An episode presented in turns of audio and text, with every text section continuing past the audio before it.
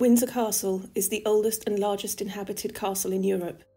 Construction began under William the Conqueror in the 11th century, and since that time to the present day, it serves as the residence of the reigning monarch.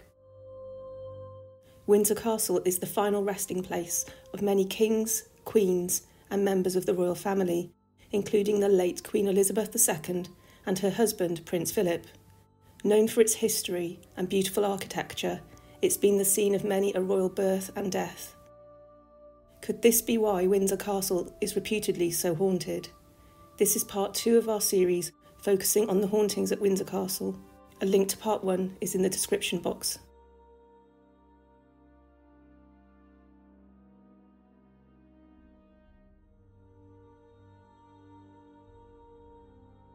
Another royal apparition witnessed at Windsor Castle is the figure of King George III, who died at Windsor Castle at the age of 81.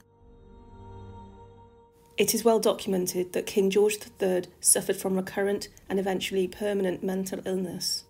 Some experts say that he may have been suffering from a liver disorder called porphyria, where toxic substances build up in the body, causing vomiting, confusion, fever, and an increased heart rate. Attacks of porphyria can last for days or even weeks, and when King George would suffer such an episode, he would be confined to a set of rooms below the Royal Library at Windsor Castle. These rooms overlooked the north terrace of the castle, and frequently the palace guards would march past and catch the eye of King George, temporarily bringing him back to normality. King George would stand at the window, observe the soldiers marching grandly past him, and he would raise his hand in acknowledgement of the guard's command of eyes right.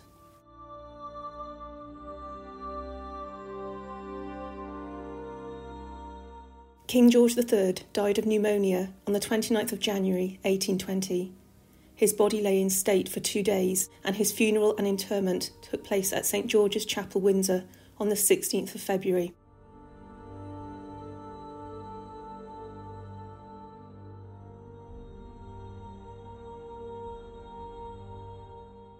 Whilst his body lay in state, the routine changing of the guard continued as normal, and as the soldiers passed the king's old rooms, the chief guard, William Knowles, looked up and saw the familiar face of King George.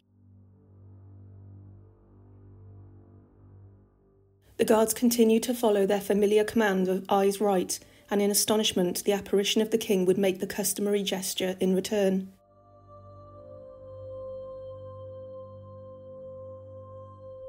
Knowles went on to become the personal treasurer and financial manager of the Prince of Wales, who later became King Edward VII, a job he found difficult because of the prince's wild spending habits.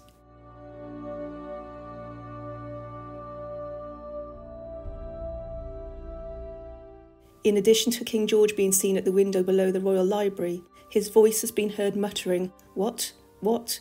in deep confusion, sadly, a very familiar phrase he was heard to say during those difficult times.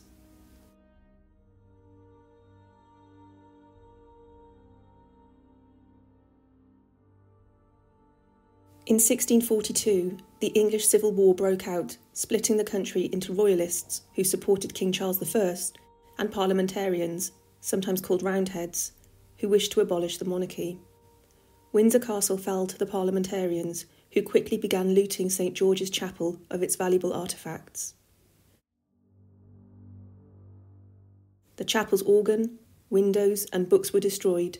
The Lady Chapel and parts of Henry VIII's tomb were emptied of valuables, and by the end of the war, it is estimated that 100 kilos of gold and silver had been stolen.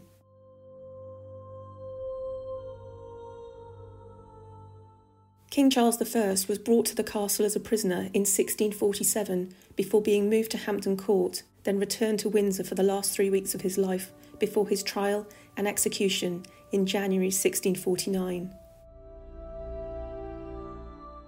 After his beheading, his body was brought back to Windsor to be interred without ceremony in the vault of St George's Chapel. His coffin was draped with a black cloth and carried up to the chapel on the 8th of February 1649. Legend suggests the sky had been serene and clear until then, but suddenly clouded over, and a blizzard descended on Windsor Castle at that time. By the time the coffin reached the chapel, the black cloth was completely covered in white snow, with some suggesting that this was indeed a divine sign of his innocence. He was interred in the same vault as King Henry VIII and Jane Seymour.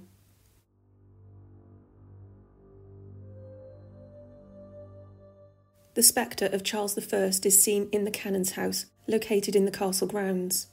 Despite being beheaded, the apparition of the tragic king appears intact, with Charles looking sad and mournful and looking exactly like the famous Van Dyck portrait he commissioned many years ago.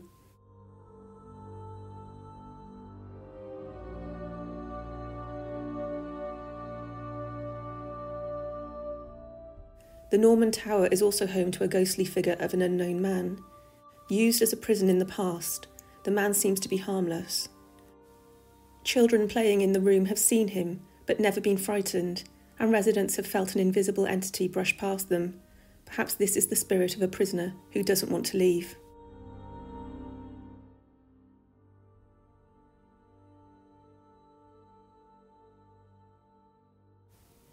In the 1970s, John Howden, a member of the Scots Guards, was stationed at Windsor Barracks. One Saturday in June, around eight o'clock in the evening, he took up his duty within the private quarters of the castle, facing the gardens, well away from public access. This was a location with a reputation amongst the guardsmen of being haunted or unusual. Standing in his sentry box, he noticed the figure of a man approaching, a tall figure walking slowly, wearing a cape of some sort. He left his sentry box, raised his rifle and bayonet, and challenged the man to halt and explain who he was. The man greeted the guard, and it became clear that he was in fact a policeman, wearing a police helmet, cape, and with his police badge on a chain on the cape itself.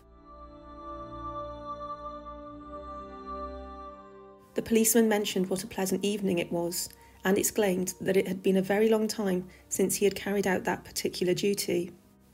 Howden challenged the policeman as to whether he was authorised to be in this private area of the castle.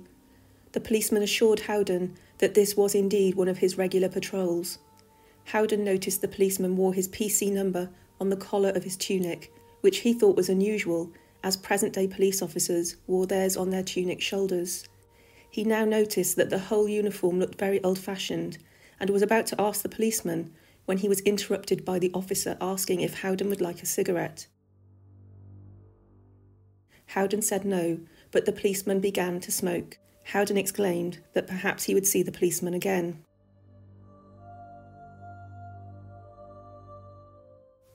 All of a sudden, the policeman said he had to go, mumbling good night, and disappeared very rapidly around the corner. Somewhat startled, Howden hurried to the corner to look for the police officer, but he had vanished. There was absolutely no sign of him. Puzzled, Howden returned to his duty. After his duty, he asked if any other guards had seen this mysterious policeman pass by on his way to the private quarters. None of them had. He reported the incident at the guard room, and it was officially logged. It was then explained to him that he had encountered the ghost of the policeman who died on duty of a heart attack 40 years ago in that particular area of the castle grounds. He had in fact been encountered by the guards many times.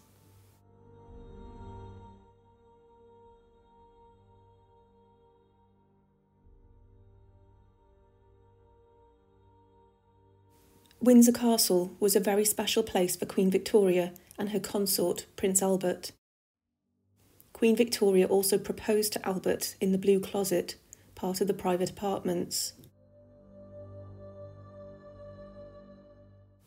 The night before her engagement, she wrote to her uncle Leopold, the King of Belgium, stating Albert's beauty is most striking, and he is, in short, very fascinating.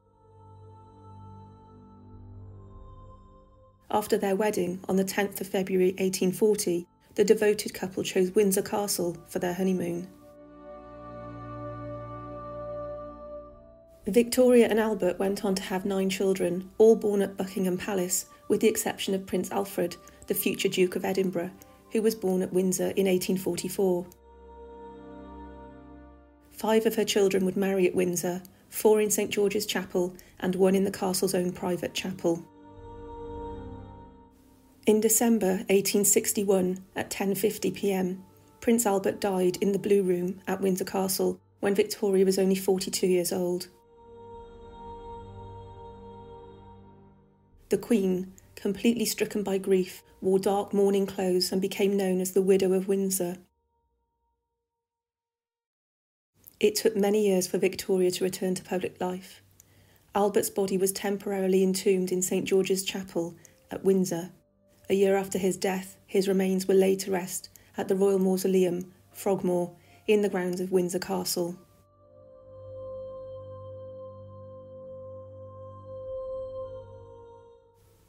In March 1883, Victoria fell down some stairs at Windsor, which left her lame until July.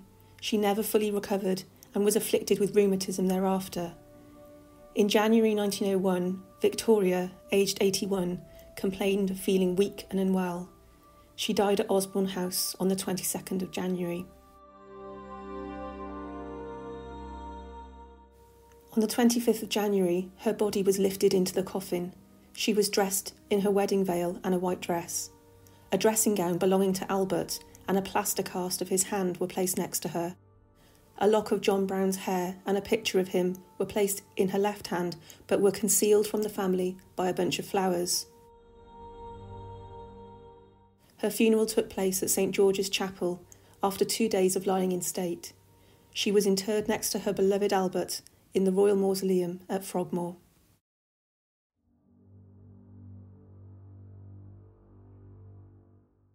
Victoria's great grandson, Edward VIII, became king in 1936 after his father, George V, died at Sandringham. Although he was a king who was never crowned, Edward was impatient with royal protocol and caused concern amongst politicians due to his disregard for established conventions. As a young man, he had a reputation for being a womanizer and behaving recklessly, failing to settle down and having an array of affairs with married women.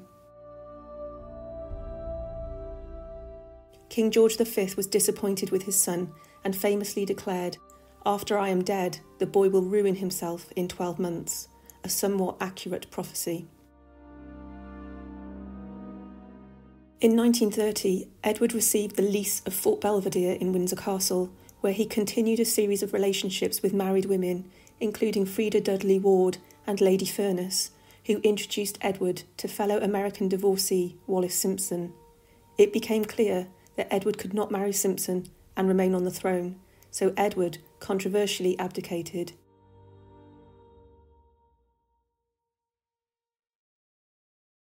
With a reign of just 326 days, Edward's reign was one of the shortest in history.